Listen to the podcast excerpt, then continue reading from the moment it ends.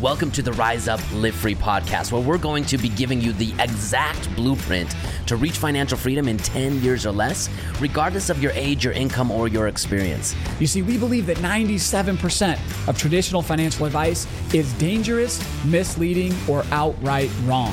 And we're here to empower you on how you can use money and cash flow as a tool to create, build, and live a life you love now, rather than having to wait until you're 65. If you're ready to take immediate action, join us over at CashflowTactics.com/podcast.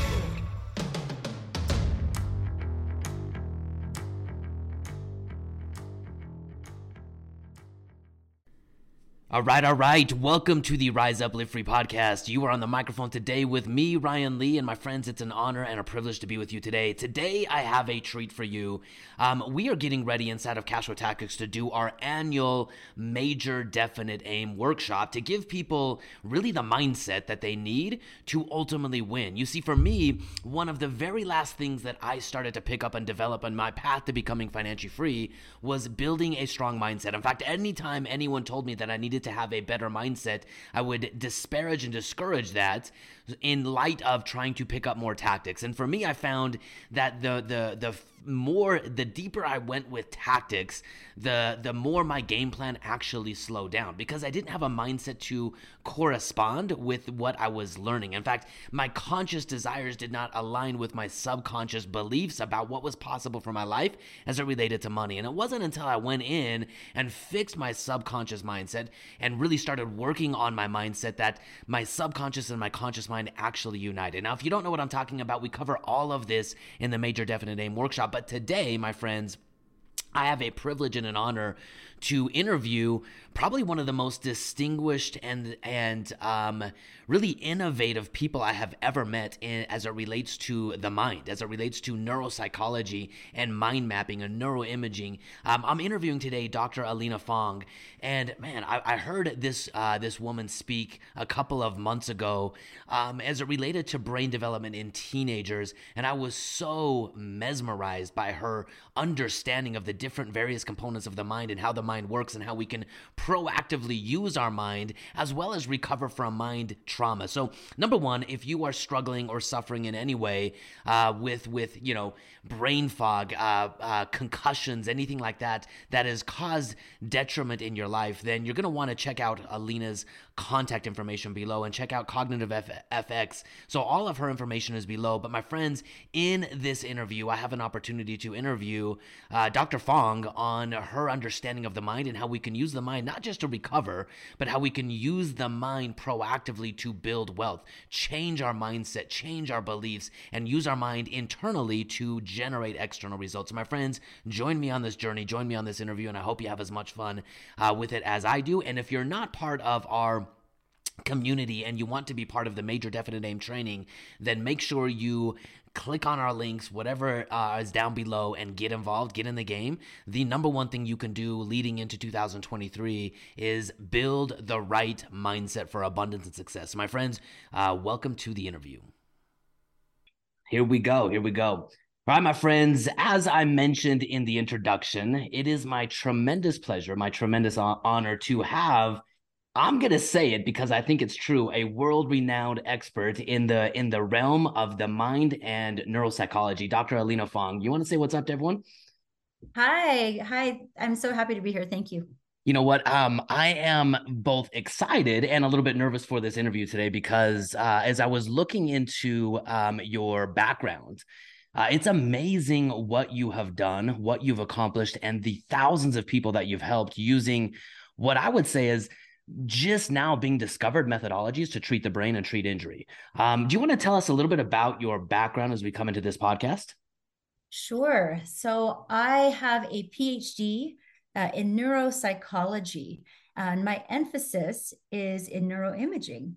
I have had the expertise and the ability to hone my skills working right in 2007 and 2008 with the VA hospitals right during the Iraq and Afghanistan war, where we really focused a lot on concussions. And so that really helped me determine where my niche would be. And so I've been treating concussions, what we call mild traumatic brain injury, for almost 18 years now.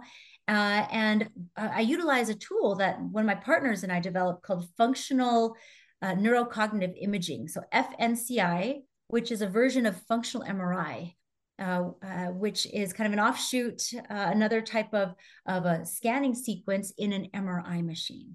I love that. And you know, it's interesting that I'm bringing you on the podcast. You know, we're leading up to our major definite aim workshop that we're having inside of our community. And I think so much of our life has to do with things that we don't. There's the world that's the seen world, and then there's the unseen world, everything that's happening in our head. You've found the ability to really tap into the brain and be able to image and understand what a healthy brain looks like when it's functioning properly, and how to compare that to a brain that's injured, and how to bridge the gap and get a non-functioning brain back to a better, more holistic functioning brain. So tell us a little bit about what's the difference between an injured brain and a non-injured, healthy functioning brain?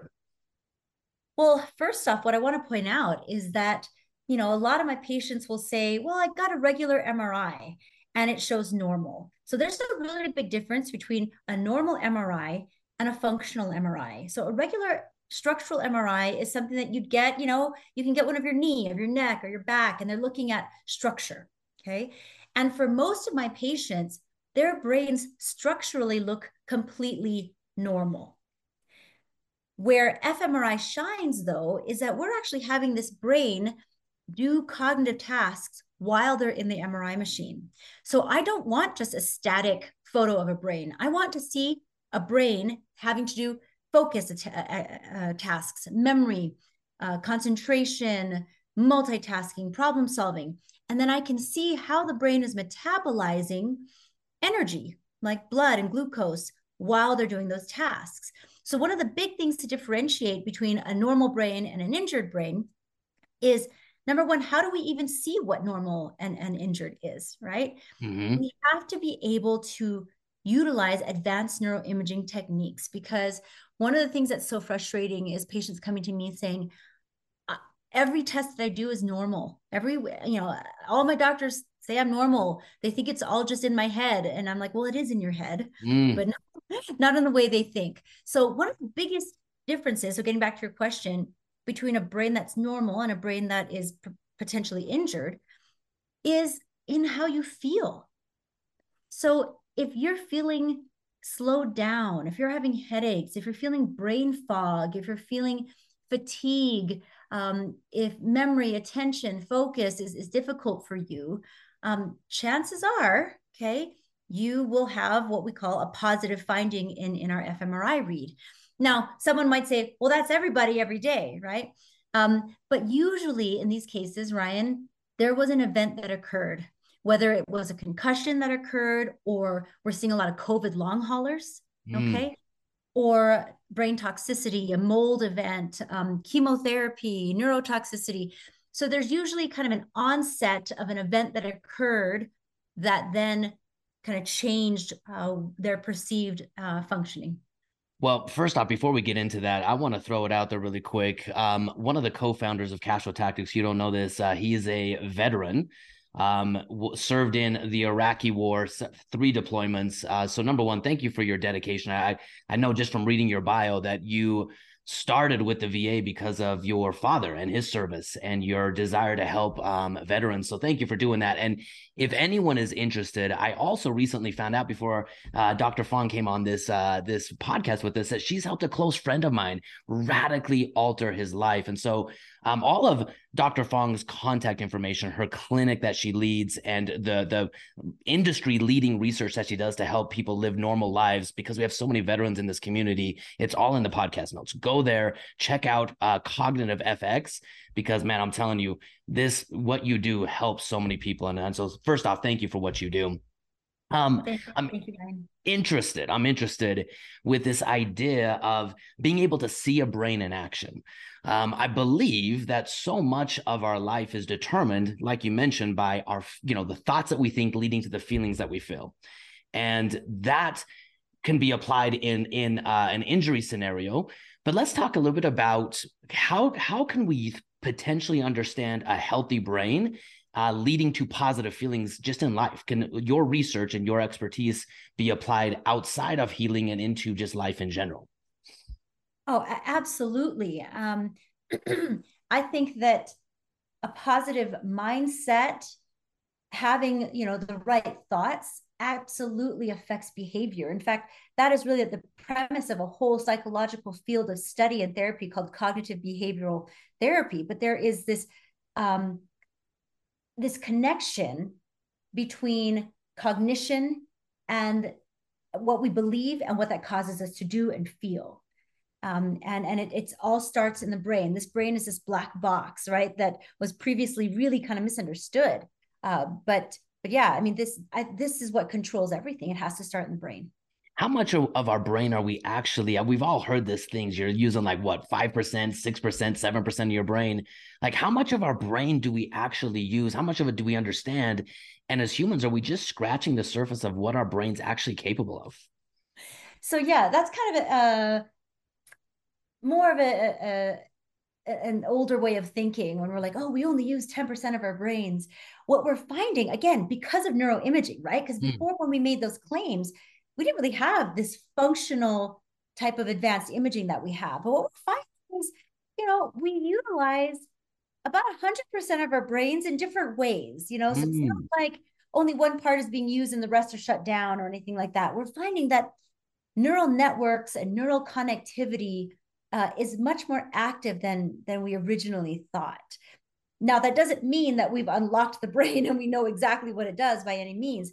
But what we're seeing is that the old way of thinking kind of made it seem like 90% of it was obsolete or we didn't know what we were doing with that. And that's actually not true. We are utilizing it, but I think we're finding that there are ways that we can more effectively and more efficiently activate our brain as well. I love that. And I want to go back to what you do when you help someone recover, because I think this will kind of branch into maybe how we use our brain proactively.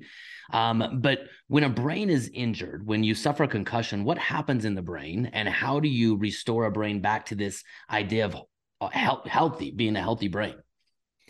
So when a brain is injured, let's say a concussion, okay, there is swelling or what we call neural inflammation that can occur in various parts of the brain, kind of depending on where we hit it, which is we call the coup versus contra coup injury. So let's say you got hit, you know, right on your forehead, that would be the coup injury.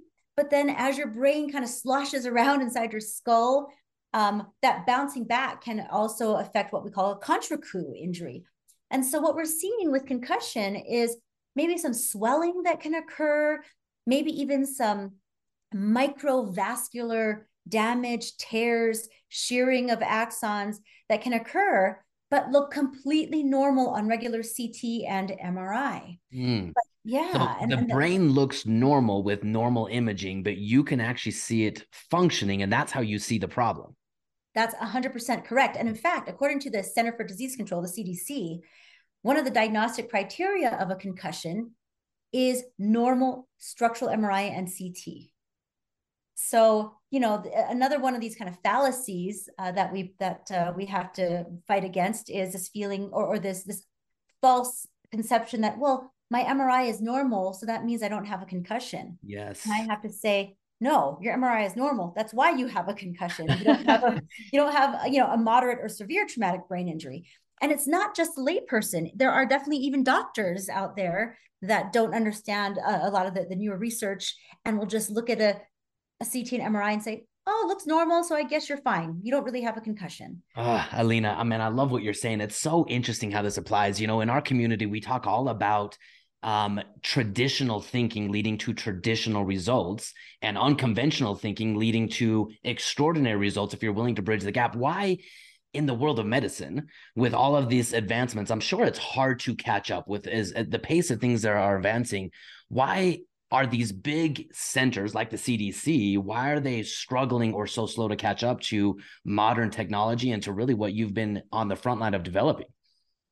Oh, that is a great question. You know, and I have to give credit to the CDC for doing their research, you know, but yes, there are definitely big universities, big institutions that you think, well, they should have the best, you know, their recognizable name. But part of this, and Ryan, maybe you can find these bridges with what you're doing, but when you are part of a big university or a big hospital system, there's just a lot more bureaucracy and a lot more red tape and a lot more people that have to sign off, you know, in order for a technique or a mindset to change. Whereas if you are one individual, or if you're a small clinic and you have control over this, you can start experimenting and you can start, you know, looking at different therapeutic techniques much more easily. And so a lot of innovation is actually coming from smaller institutions, smaller clinics. And that's kind of how science is moving in a way. And it is liberating, right? For some of us that are in these smaller clinics and can kind of make these changes empirically and systematically and see what improves.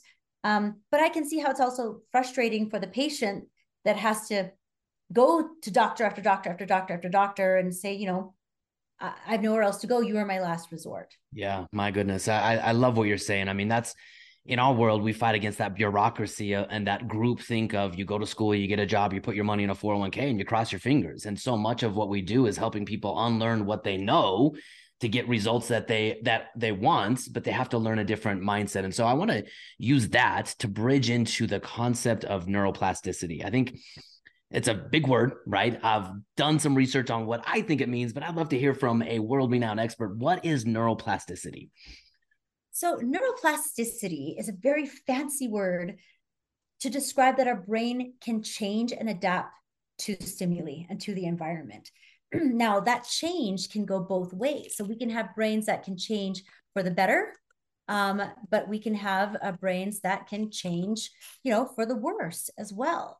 But it really just is our brain's ability to change in response to an experience or environment or situation. Is the concept of neuroplasticity, is that relatively new among brain research? I mean, up until relatively recently, wasn't it thought that most of your development was locked in and your brain is what it is and you can't teach an old dog new tricks? Is that a relatively new concept in brains? I don't even know what we call it, brain science? Yeah, neuroscience. That's exactly right. Neuroscience. There we go. Yeah, I think in the grand scheme of things, it is still a relatively new concept. Now, however, neuroplasticity has been studied for decades, but I think it's really only been in the advent of other forms of advanced neuroimaging, like fMRI, like DTI, which is called diffusion tensor imaging, SWI, susceptibility-weighted imaging, SPECT, PET scan, and so on, that we're starting to kind of put our money where our mouth is. You know, we're like, okay, wait, neuroplasticity is real because we're actually seeing changes occur that we couldn't really see before. Before it was just kind of a hypothesis and we think this is what's going on.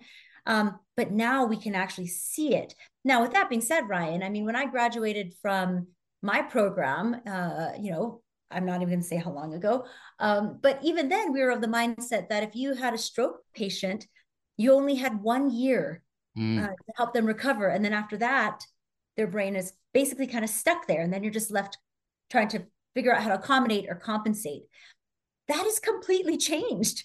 You know, I'm treating patients that have had traumatic brain injuries decades ago. Wow. And we can still see the brain firing. We can see the brain becoming more efficient. We can see the brain form different connections, even decades later. So yes, with the advent of new neuroimaging, we are really seeing and kind of disproving a lot of things that we thought were gospel truths before, in a sense. And I love this. I want to go a little bit deeper because I think this gets to the crux of what we're trying to accomplish in our major definite aim workshop. I was reading through some of your research and you kind of correlated to a layman like myself neuroplasticity to Google or to information highways in your brain, and your brain kind of reroutes. Give us that analogy. Help us understand a little bit more what it is and if a neural pathway gets broken, how the brain reroutes and potentially how we might be able to use neuroplasticity in a positive way to change the outcome of our life. Sure. And this kind of goes back to original question, which is, you know, how does an injured brain differ from a normal brain, okay? So what I was saying before is if you have a patient that's had a concussion, there's some swelling and bruising and some neural inflammation that occurs, okay? So in that time when there's some swelling, your brain has to find alternate routes to get information to where it needs to be. So for example, let's say that before a concussion, your brain was using the superhighway to get information from point A to point B, okay? Well, then now you have a concussion and that highway is now shut down. So now your brain has to find surface streets or frontage roads to try to get kind of a circuitous roundabout way to get information to where it needs to be. So that is neuroplasticity on the other side, okay. Right? Now, let's say a patient has been injured a few months. So the brain isn't technically swollen anymore, and luckily, in this case, maybe there's no bleeding or anything like that, but the brain still utilizes that circuitous pathway, even though it's been months later. And so that's where you kind of get these patients that say, gosh, my concussion was years ago, months ago, but I'm still having brain fog. I'm still not feeling good. I still feel slowed down. I still don't have any energy in the tank. What is going on? Well, your brain is still utilizing many more resources to do the same thing. Think about how much more gas it's going to take for you to take frontage roads, right? Rather than the freeway. Let me ask you why. Why would the brain, if the inflammation has gone down and the old pathway, the more succinct pathway was still there, why would it continue to use this new pathway that it created when the inflammation was there? Because as wonderful and as smart as our brains are, okay, there's still some things that it just does not do on its own. And that's one of them. So in my clinic, what we do is we try to now reteach the brain, oh, hey, that freeway is open again. You need to go down that freeway. So the way we do that is with our imaging, we can see exactly which structures and which pathways are being overutilized versus what would be more efficient. And what we do is we try to shut down and kind of destimulate those maladaptive, less efficient pathways to force the brain to go back on the superhighway. But again, as smart as our brains are, it doesn't do that on its own. Now, the reason why my treatment is only 2 weeks, 1 to 2 weeks though, is because for the most part, the brain can switch back very, very, very quickly. I'm snapping my fingers, right? If the brain is healthy, it only takes a few reminders for that brain to go, oh yeah, I remember. Okay, all right, now I'm gonna go this way. It takes in general about 1 to 2 weeks of intensive therapy for me to kind of reset that brain to go down that pathway. The brain becomes comfortable in its inefficiency because it does not shift back on its own for the most. I'm so dang excited about this. I don't even know what to tell you. So the brain gets comfortable in its inefficiency. So let me kind of go into our world a little bit, right? If we're not getting the results, let's say with something like money, right? I think that has to do with probably our internal beliefs that, according to my understanding, are stored in our subconscious mind. And even if consciously I want to be better with my money, if there's a disconnect between my conscious and my subconscious mind, I likely will never believe nor act long-term in what I consciously want if my subconscious mind isn't believing that, right? And so can we use neuroplasticity or this concept of creating these neural pathways in our brain? Can we use them proactively to train our mind to help us get different results consciously? That is a really good question. I believe yes, but I think that this kind of goes back to some of these basic founding fathers of psychology that looked at how we modify behavior. And I think you're going back to kind of this cognitive behavioral therapy piece, which is, if we have been in some way rewarded, or maybe not rewarded is the word, but reinforced, okay, positively or negatively, we've been reinforced to believe a certain way about a certain concept. Let's say it is money, okay?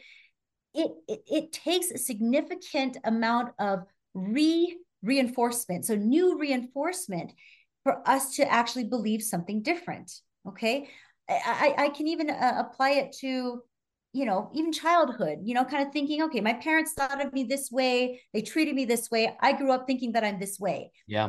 It can take an extensive amount of psychotherapy or new situations to occur before you can start thinking differently about yourself. Right. I love that. But it all starts in the brain, Yeah. And so why is that the last place that we look though? Like, I think everyone is looking for an external solution. They're looking for an external strategy. They're looking for external permission, whatever that is. But the most obvious answer is the one that's least often understood or even looked at, which is the internal thought patterns in our mind. I think you answered your question because it is the least understood and it's the least studied, and It's hard. It's so much easier. You know, I hear patients saying, can I just take a pill? Taking a pill would be so much easier than doing all the therapy that is required to get your brain to reset, right? It is hard work, Ryan, you know, and these things don't shift, you know, as quickly as we'd like. I mean, especially old thought patterns, you know. I do want to point that out really quick. I can't remember if I said this on the podcast or off the podcast when we were talking, but you helped a close friend of mine, Ryan Backer, on radically altering his life. He had a major accident, several, because he's like an adrenaline junkie, but had several accidents, and it altered the course of his life. He showed up differently. He thought differently. His business almost went, he lost everything, his marriage, everything just went down because he changed. Mm-hmm. He changed, and he was in this fog. And then when he went to your clinic, you had him do crazy, difficult, hard work. And he stayed committed to that. And after a short period of time, he reawakened, he refound himself, and his life has been transformed ever since. But I think that's really interesting, why so many of us, as it relates to our brain, as it relates to exercise, as it relates to money, as it relates to marriage, or anything that we want in life, requires work. Mm-hmm. But oftentimes we overlook the work and we look for the easy solution. I don't know if that exists anywhere. I don't know if there's an easy button for anything in life that we want. And I love that you bring that right back to the brain. I love that your therapy deals with doing hard things to get life-altering results, and how few are willing to do the work necessary to get the result that they all want. That is 100% correct. And in Ryan's case, and I hope it's okay to share it, right? I don't want to give too many details, but yeah, there was, you know, people don't come to me without some sort of an event that occurs, right? And so there was an injury there that precipitated a lot of these issues, you know?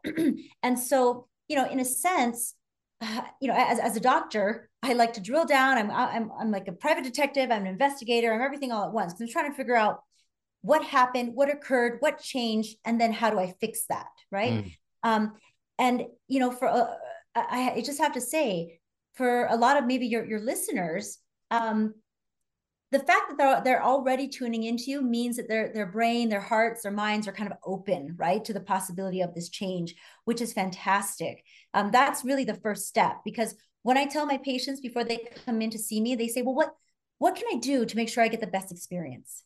And one of the first things I say, Ryan, is you need to be open to the experience. You have to come in with positivity. Mm-hmm. It really does set the framework for what they can accomplish while they're here.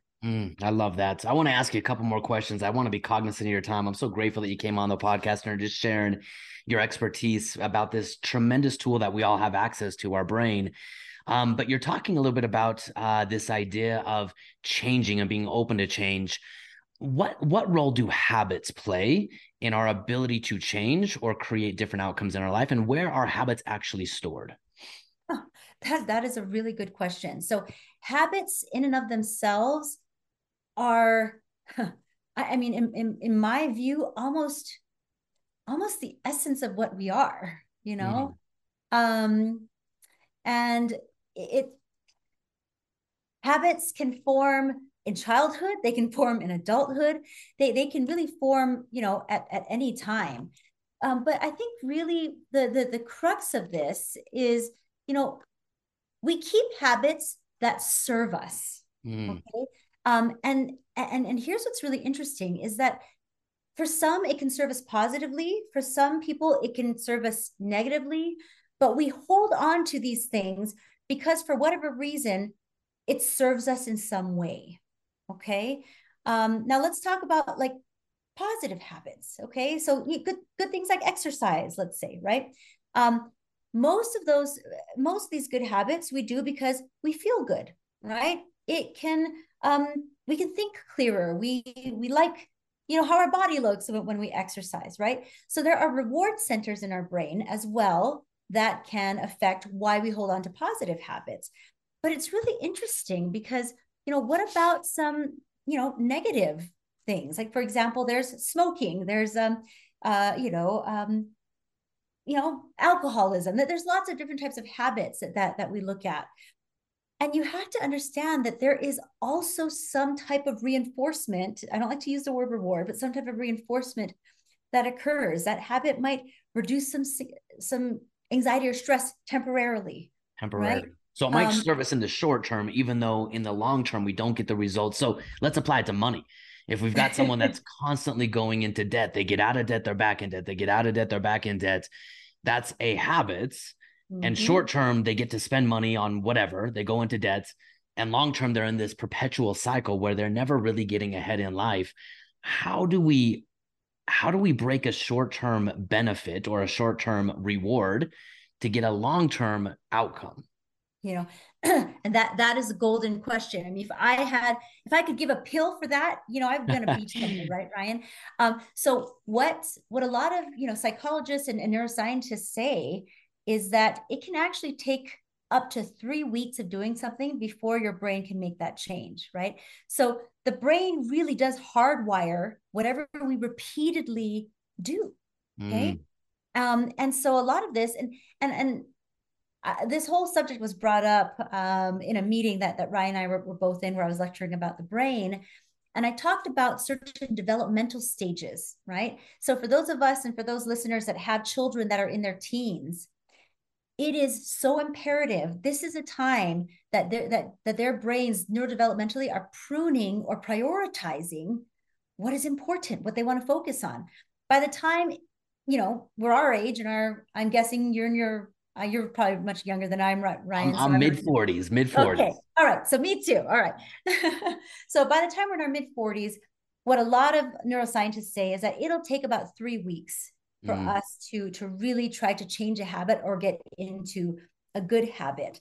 But it's really difficult because you may need, honestly, in some cases, you may need the help of a psychotherapist, a psychologist, to help kind of break that reward cycle that is so ingrained in us.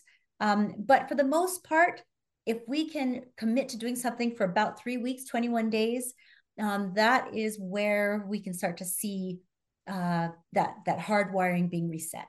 So is that neuroplasticity in action then? That is absolutely neuroplasticity in action. I love that. Okay. Alina, you're so awesome. I want to ask you two more questions. I want to just talk to you all day long about the brain, because I think it's so fascinating. And the fact that you have all this knowledge in your brain, I want to transfer it into our collective brain. So thank you for spending your time. But as it relates to money, okay, let's say, for anyone that wants to improve their relationship with money, their results with their money, and take more control over their money to get outcomes that they want, how would the brain play a role in doing that? Oh gosh, I think that the brain has to understand that there are more positives to shifting your mindset than negatives. Okay, So especially when someone, you know, like you said, kind of is entrenched in the old way of thinking and kind of has to change the way they think about money.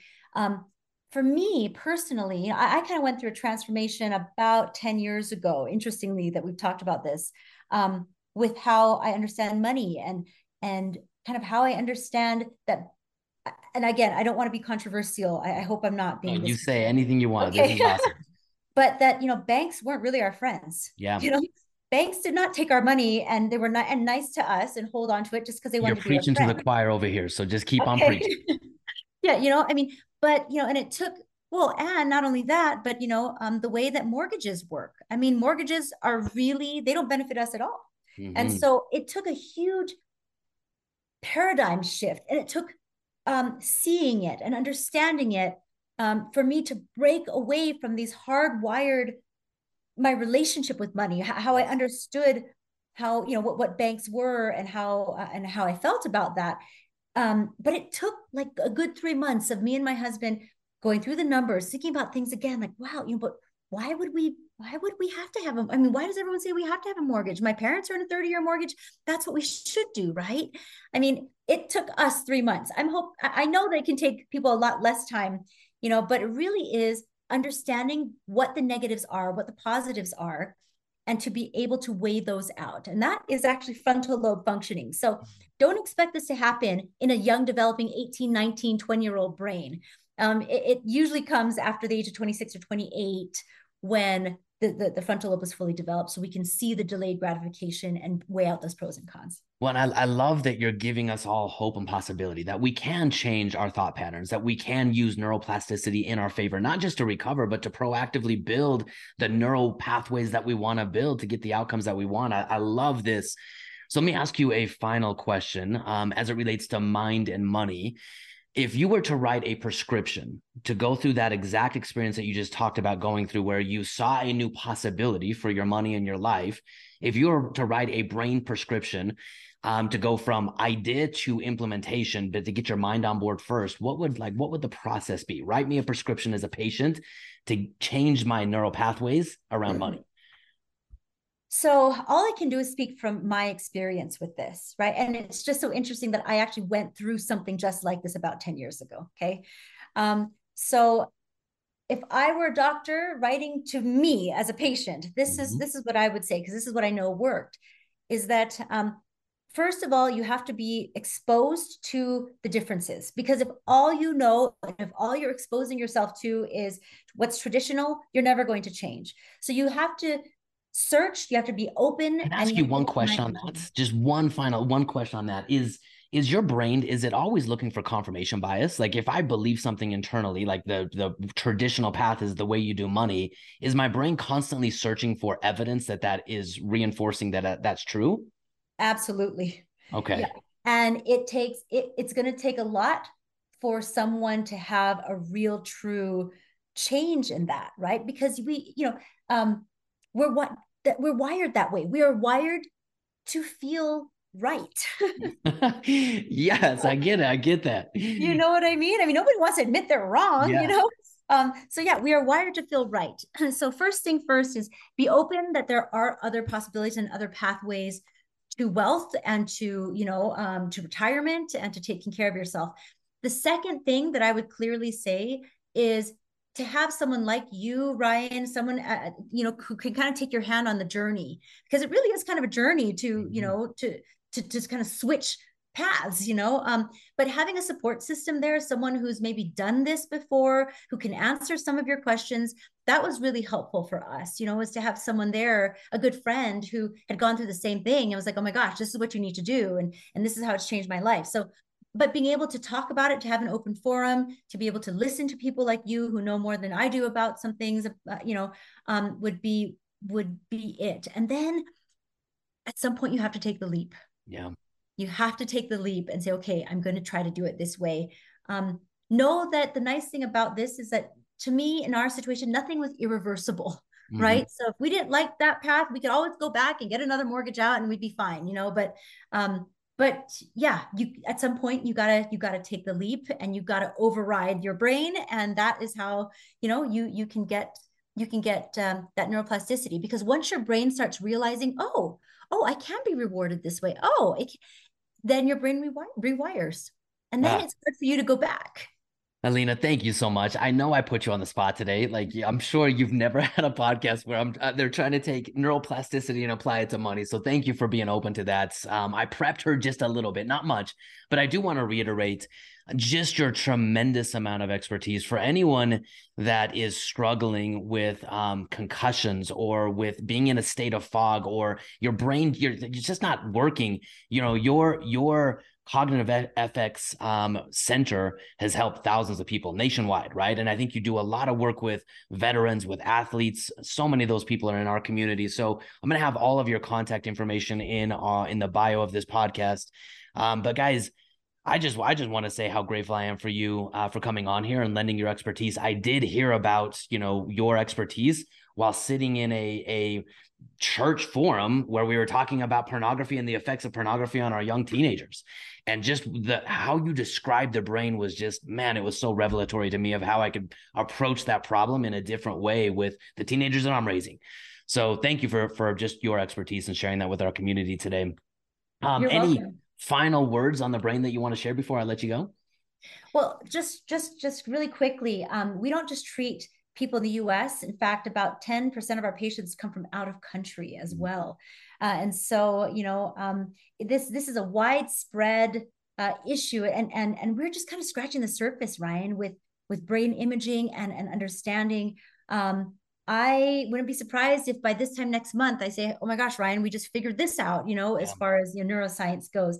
So the last thing I want to close with is our brains are the most complex, magnificent organism in the multiverse. And we are just scratching the surface about what it can do, what it can enable us to do. And I just encourage anyone with a question to get in touch with me. If you've ever been injured or you're wondering if something's going on, contact me as well. I'd love to help. I love that. And I love that you said they're the most complex, fascinating things in the multiverse. Man, I'd love to talk to you about that someday. So maybe we'll do a round two. But anyway, Dr. Fong, thank you for coming on the podcast today. My friends, thank you for listening. Your attention is your most valuable resource. And for you to lend that to us today, I hoped it served you well. Inside of the 6 or 12 inches between your ears is the most powerful tool that you have if you really want to truly rise up so that you can live free. Join us if you're part of our Academy Acceleration or Rise Up Mastermind. We're doing our major definite aim training. You're listening to this podcast likely on Thursday. We're doing the Major Definite Aim workshop on Friday. All the details for that will also be in the podcast notes.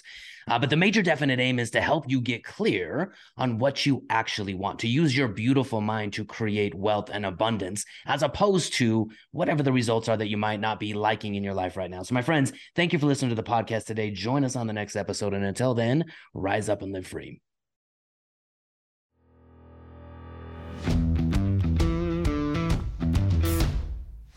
Thank you so much for listening to the Rise Up, Live Free podcast. Do you want to connect with me and other empire builders who are on a mission to take control of their financial plans and become financially free in 10 years or less?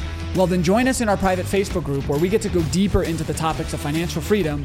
And it's the only place you can see the actual results of people on their path to financial freedom, learn what's working, and interact as a community dedicated to becoming financially free. When you join, you'll get immediate access to exclusive training in a private membership area. This training will empower you in your path to becoming financially free, and it will fast track your results. This is the only place you get access to this exclusive content, so be sure to join us in the Facebook group now. Just go to CashflowTactics.com/group or head over to Facebook and search Cashflow Tactics to join. I look forward to you joining us next time on the Rise Up, Live Free podcast.